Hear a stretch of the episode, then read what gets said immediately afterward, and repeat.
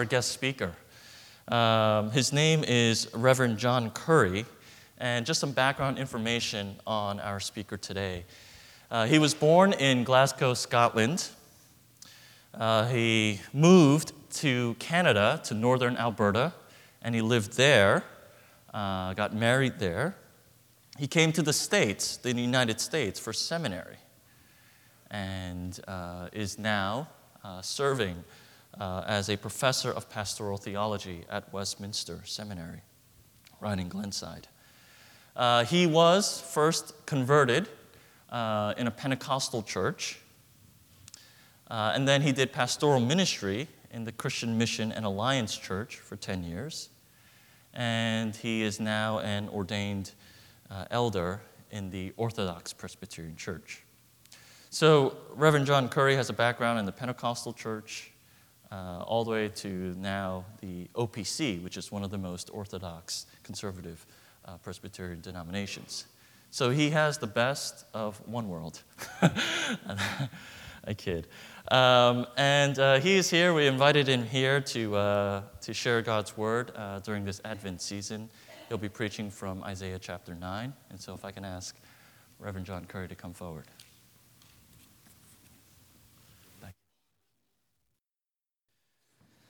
Well, good morning.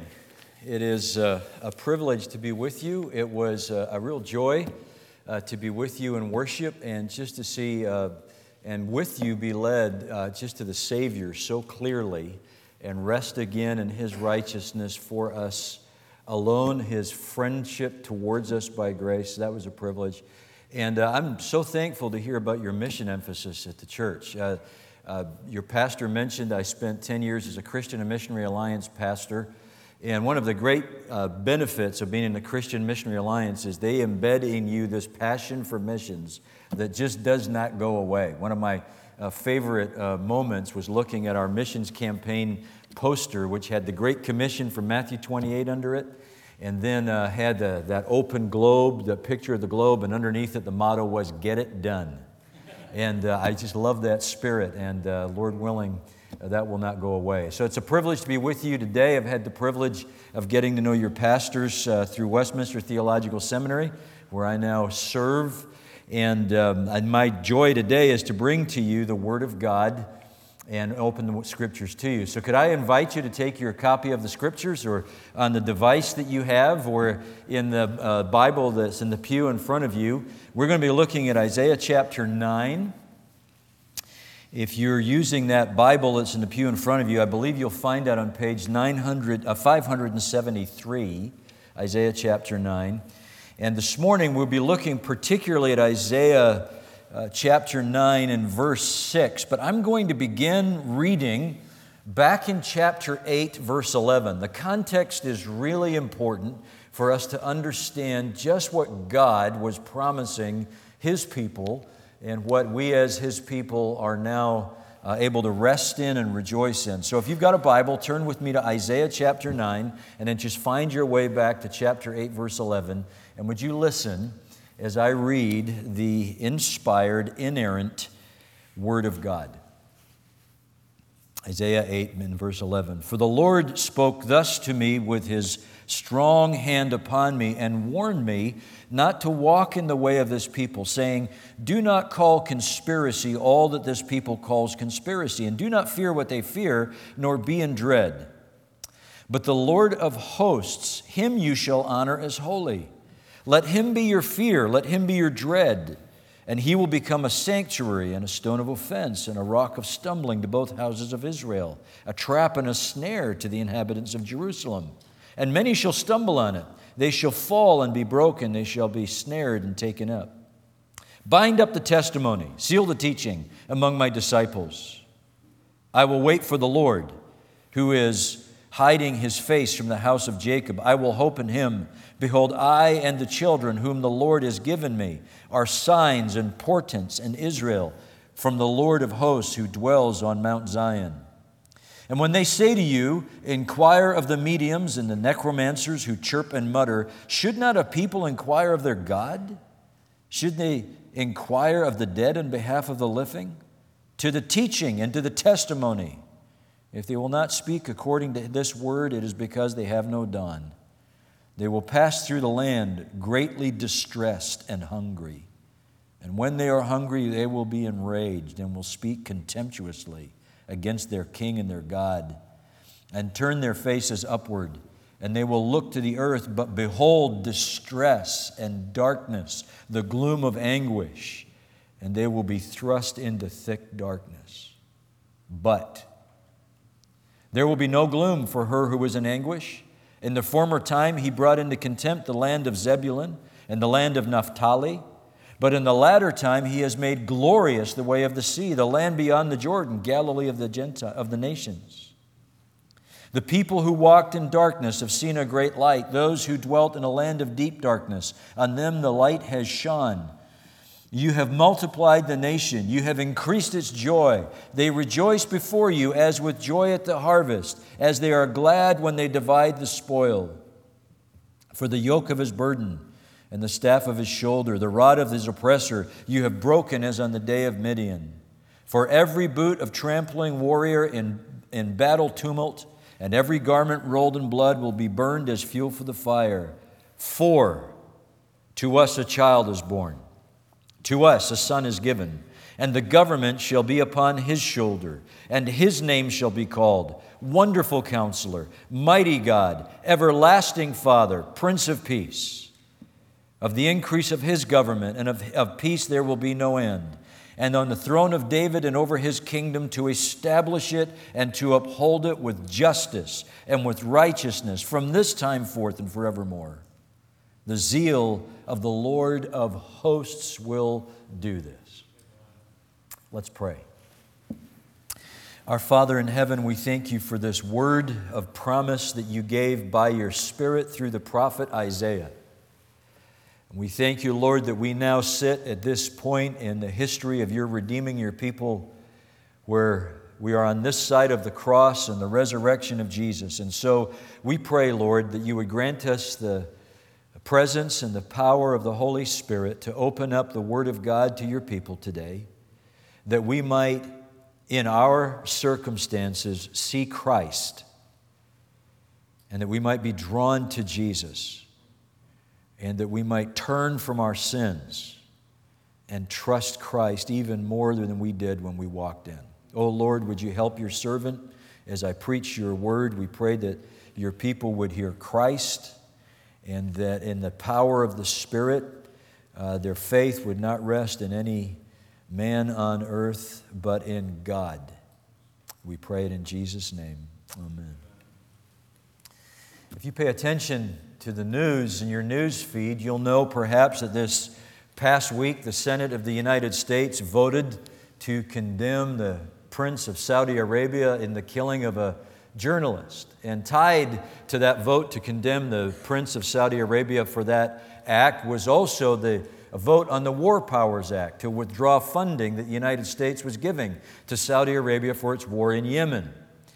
In the providence of God, through a number of circumstances, I actually had the privilege of being in the gallery of the Senate this last, Sunday, this last week as that vote was taken and those speeches were made. And I was able to look down and hear the speeches and see the senators uh, make their comments. And again and again, senator after senator argued from the humanitarian crisis that is occurring in Yemen. Tens of thousands of children dead, famine, darkness, disease, injustice that is taking place. A number of years ago, you might remember, it was Aleppo that nation in Syria had become the strategic center for the civil war that was being raged. And as you looked at the, the news and you read the, the news reports, there were images pouring out of that city of devastation and heartbreak. Neighborhoods that had been reduced to utter rubble, civilians, the elderly to the children, who were navigating crumbled ruins and carrying all of their possessions in a plastic bag or a shopping cart as they happened to flee the city. In November, I was in uh, Hong Kong speaking at a conference to uh, 500 pastors from mainland China and had the privilege of speaking to them about preaching the Word of God. And as we were sitting in conversation with one of the leaders from that movement, he was telling us about a village in one of the provinces of China. It's actually a Muslim village that had refused to receive agents from the, the Chinese government. And in their treatment of those agents from the Chinese government, the Chinese government had responded by rolling into the city and into the village and killing everybody in the village, and actually razing the village to the ground and burying it in a hole as though it never existed. With some exceptions for the advent of modern technological warfare, that was the immediate future that Israel had coming. When you get to the end of Isaiah chapter 8 and the beginning of Isaiah chapter 9, the year is 734 BC, and the superpower in the world is Assyria. Its king is Tiglath-Pileser III, and he is subjugating all of the nations in his region to his service. And when Assyria conquered a nation, they would flatten the towns and the villages, they would transport the treasures back to Assyria, and they would displace and deport thousands of people to places they did not belong. And part of Isaiah's message in the book of Isaiah is that God is going to use Assyria to judge Israel for its serial, multi generational unfaithfulness to its God. Eventually, Assyria would roll over Israel, particularly Galilee, particularly the land of Zebulun and Naphtali. And if we had read chapters 7 to 8 together, we would see that the dreadful judgment would come in images of withered, dry, barren, overrun land with briars and thorns. And as we heard at the end of chapter 8, the people will be plunged into thick darkness. I don't know if you've ever been to Haiti, but if you go to that nation, that kind of thick darkness is the experience that you have as you drive through the countryside. You wonder, why are the hillsides completely bare? Why are there no trees? And the answer is that they have all been harvested to burn for charcoal. And as you drive through the countryside, all you can smell is this acrid pungent smell of the burning charcoal pits that are smoldering everywhere. And you look at people as you drive by on the road with this hopeless, idle look in their eyes. That's the way things looked, and worse. When the blitzkrieg of the Assyrian military machine was done with the nation, desolation, darkness, devastation, and death. Maybe you have a little taste of that in your life this morning. Perhaps if the circumstances of your life uh, as you walked in this morning were truly known, maybe you feel a lot of darkness. Maybe there's a great deal of distress. Maybe you're oppressed. Maybe death looks like it's just on the horizon. Maybe it's a, maybe it's a medical situation or a medical diagnosis. Maybe professionally, your life has just suddenly begun to spiral out of control, or there's, there's fracturing and there's friction and there's dislocation in your family, or maybe it really is the angst of the global situation in a 24 hour news cycle world. Who's leading us? Where are we going? This feels like we're headed to oppression and injustice and chaos economically and socially. If that's where you are, Isaiah chapter 9 is actually a good news passage.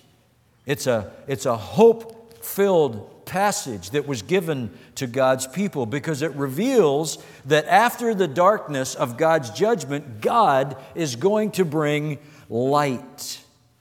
Isaiah chapter 9 gives us God's promises of a future not of devastation and of darkness, but a future of deliverance. So if you're looking for the one thing that you take away from Isaiah chapter 9 this morning, it's this.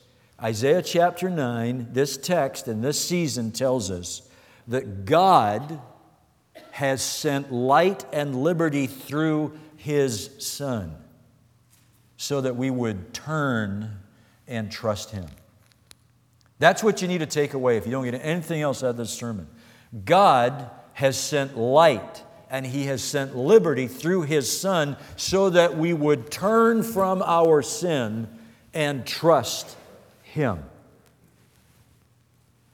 Perhaps uh, you might remember uh, the Copiapo mining incident in Chile at the, in uh, 2010. There were 33 miners who were trapped 2,000 feet underground for two months.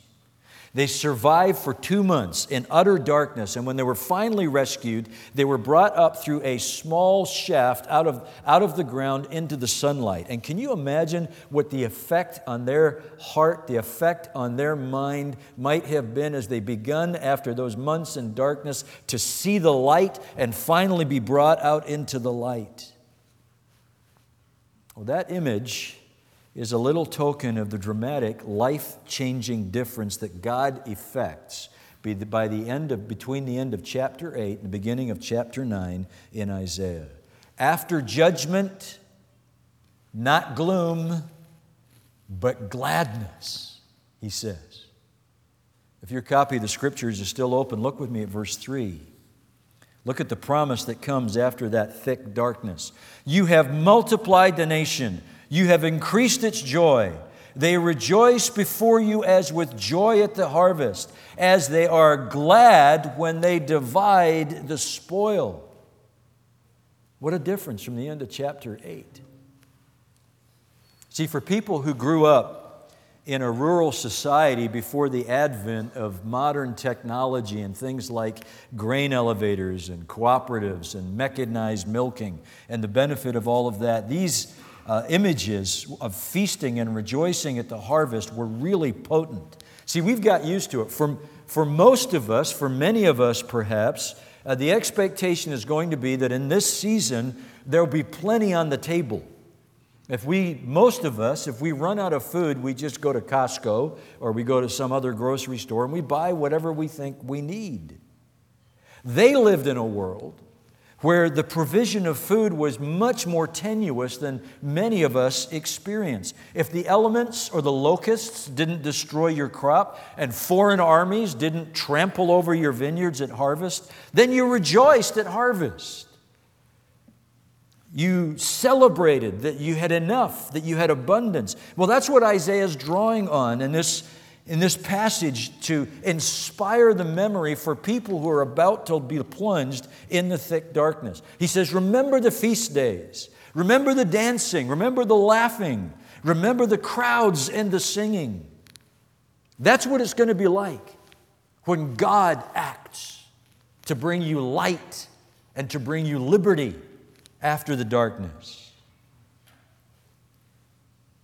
But the point of the passage this morning and in this season is how God is going to bring about that harvest like joy. He says he will bring the light, he will bring the liberty through the birth of a child. Look again, if you would, at verses 4 to 7. For the yoke of his burden and the staff of his shoulder, the rod of the oppressor, you have broken, as on the day of Midian. For every boot of, of the trampling warrior, warrior and battle tumult, and every garment rolled in blood will be burned as fuel for the fire. For, here's why to us a child is born, to us a son is given, and the government shall be on his shoulder, and his name shall be called Wonderful Counselor, Mighty God, Everlasting Father, Prince of Peace. Of the increase of his government and of peace there will be no end on the throne of David and over his kingdom to establish it and uphold it with justice and with righteousness from this time forth and forevermore. The zeal of the Lord of hosts will, will do this. Here's the hope that the oppression will be lifted, that the weapons of warfare will be utterly destroyed. It's like Isaiah is saying, Listen, you've heard that paralyzing sound of Assyria's boots marching through your villages. You've seen the blood of your family, of your friends, stain their uniforms, but the terror will be eliminated just as it was when God used that unlikely man, outmatched with his resources, Gideon, on the day of Midian to deliver oppressed Israel. This time, the deliverance is going to come through a child, a son whose rulership will be of the entire world on his shoulders. So, so here's the truth again. Here's what you take away from Isaiah 9 today God has sent light and liberty through his Son so that we will turn from our sin and trust him in hope. Now, in the time that's left to us, I want to invite you to focus with me on what God's prophet says about this child who is going to liberate from darkness. In the text, his person and his work is described to us through four names Wonderful Counselor, Mighty God, Everlasting Father, Prince of Peace. We're going to look at those four names Wonderful Counselor, Mighty God, Everlasting Father, Prince of Peace. Most leaders who have great responsibility surround themselves with counselors who impart to them the wisdom that they need to make decisions. Uh, you know how important this is because whenever there's a, a shakeup in the president's cabinet, there's a lot of media attention, the, the kind of chaos that's going on in the White House.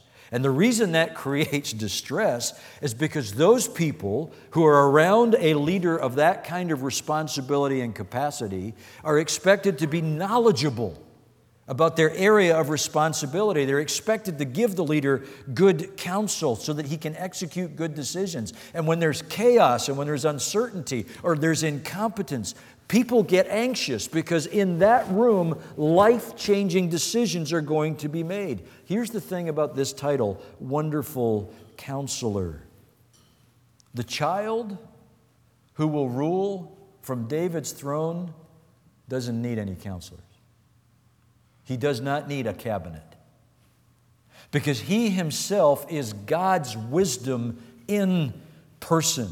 The child himself is the disclosure of God's word, of God's will. So he is the wonderful counselor.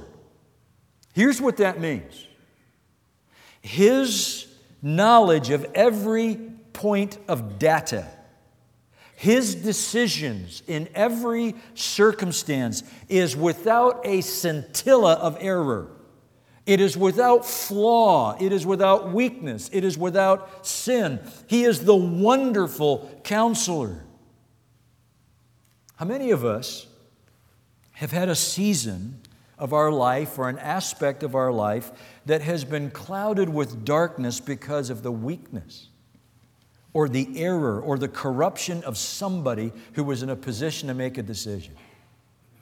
Maybe it's your boss. Maybe it's a parent. Maybe it's a pastor. Maybe it's a politician. Maybe it's a teacher. But somehow incompetence or corruption or foolishness in their thinking derails your life. Here's the good news this one the promised child never doesn't know. He never makes a mistake. He never compromises the truth. He never compromises wisdom. He never compromises purity in the rule of his people's lives. One author put it this way he said, This name, Wonderful Counselor, is the healing balm through which the Christian soul will find comfort and strength through time and eternity. Second name, Mighty God. Here's where we come to the reason for the season God with us, Emmanuel. I am, um, I am an unashamed fan of movies with heroes. I'm an addict to the Marvel Universe and the Avengers uh, I'm drawn to any movie that has Navy SEALs in it. And I'm trying to, I've been trying to think about why am I drawn to these things? And I think it's this it is the theme of, of, of heroes with extraordinary might as they suit up to rid the world of injustice and to deal with evil. Who doesn't want to watch that? The second name that is given to this child who will restore Israel's joy tells us that he's not just a super heroic descendant from David's line.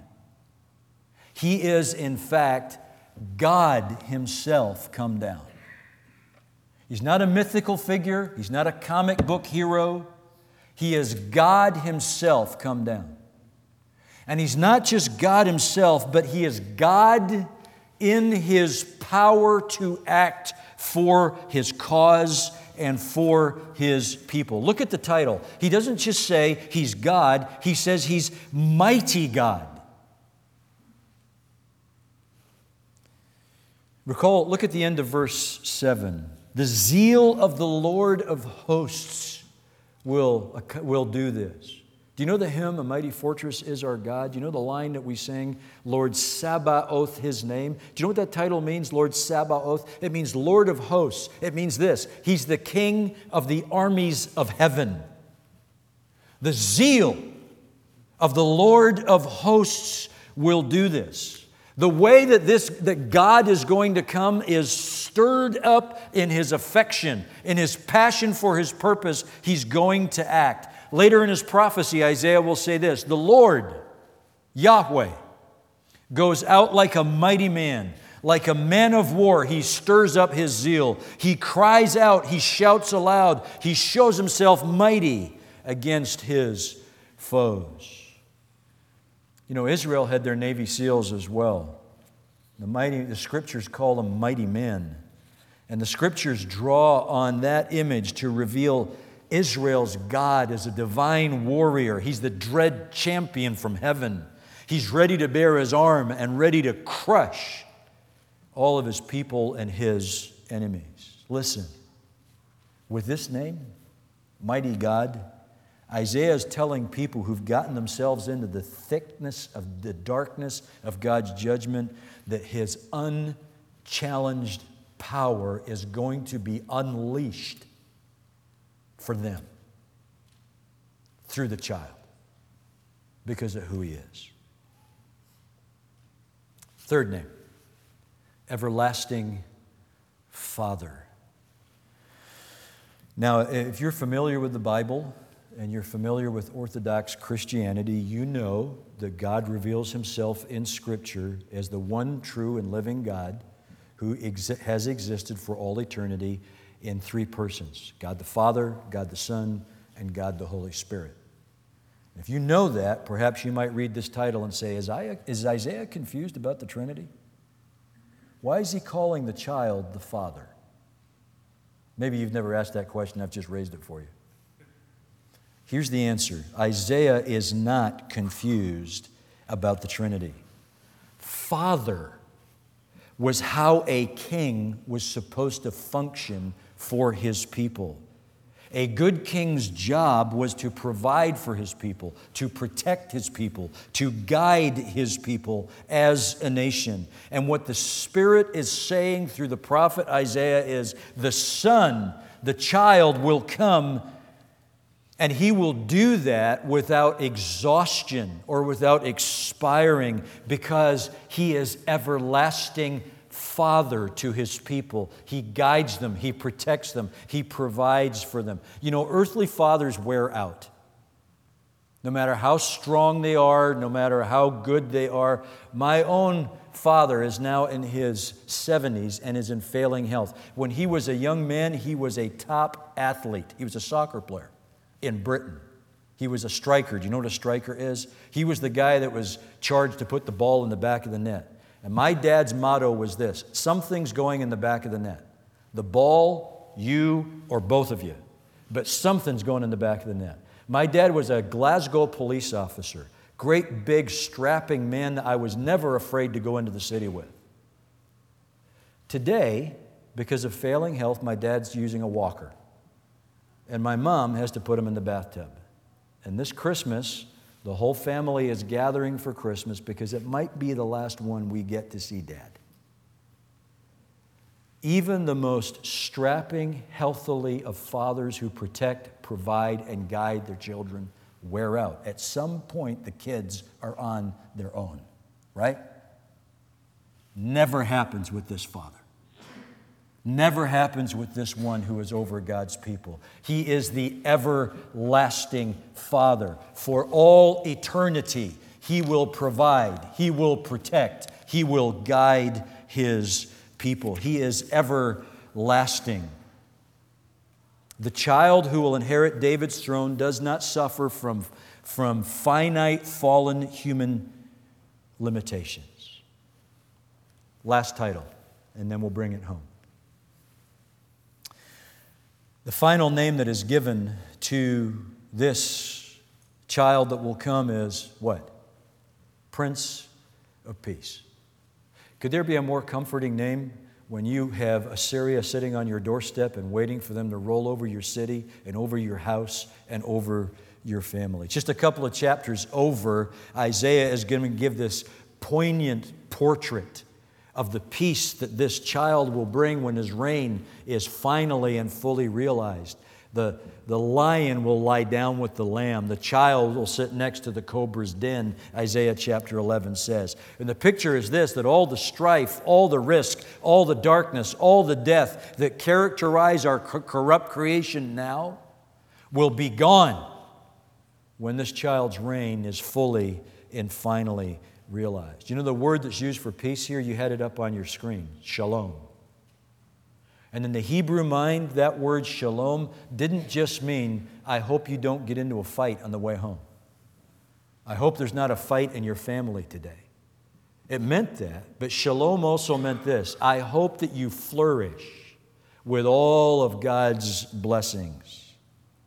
I hope that your family, I hope that your life is filled with all of the good that God can bring.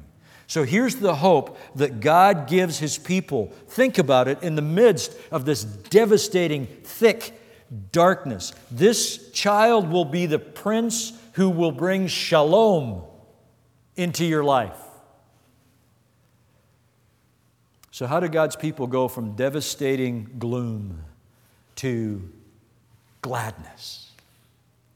Through the all wise, mighty, unending provision, protection, and guidance of the one who restores wholeness to all of life. God Himself coming down as a child. You know, we all trust all sorts of names to lift us from the sense of darkness and despair in this age for a bit. Some people trust the name that's on a bottle. Some people trust the name that they secretly type into their web browser to promise pleasure.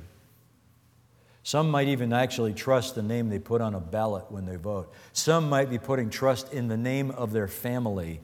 It might be that you're trusting the name of the enterprise that's before you to provide for you. It might be that you trust the name of another person to provide the sense of thrill or the sense of importance or even a sense of love in your life. Here's what you need to know today that any name that we turn to for life, for light, for lasting happiness other than this name is temporary, it is deceptive, it is death producing, it is a sinful substitute.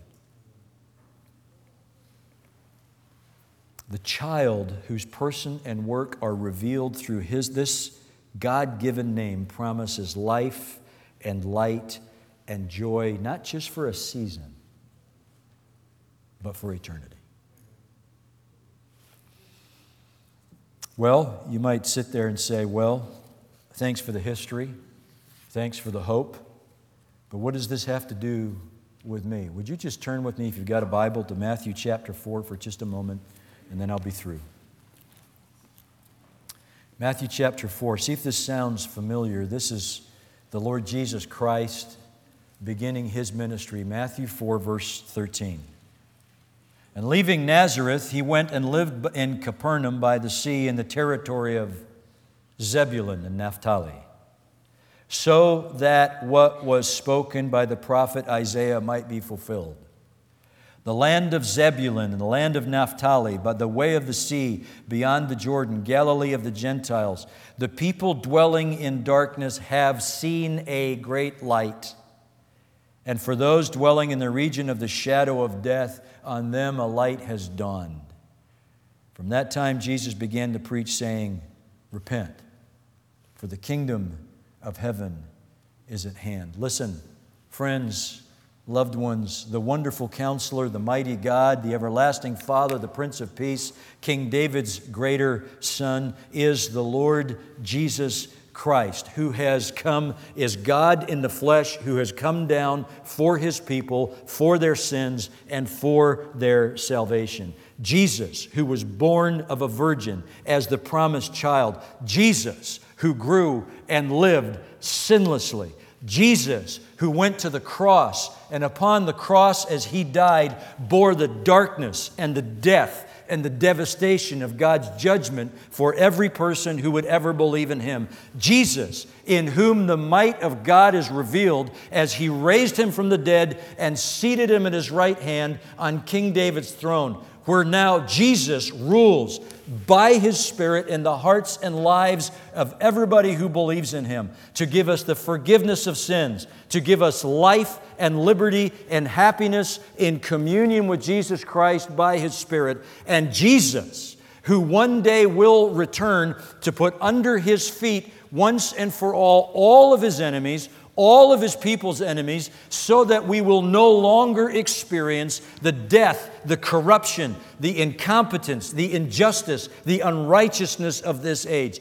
The Son who came, the child who came, the mighty God, the everlasting Father, the Prince of Peace, the wonderful counselor, is Jesus Christ, crucified and raised for his people. So, how do you experience the life and the liberty that this child came to give? You repent and you believe. You turn from your sin, from the idols that you have created, from the other names in which you trust, and you turn to Jesus Christ, crucified and raised, and say, You are my hope, you are my life, you are my liberty. God has sent his Son so that we would turn from our sin in the midst of our darkness and trust Him for hope, not just now, but for all eternity. Let's pray.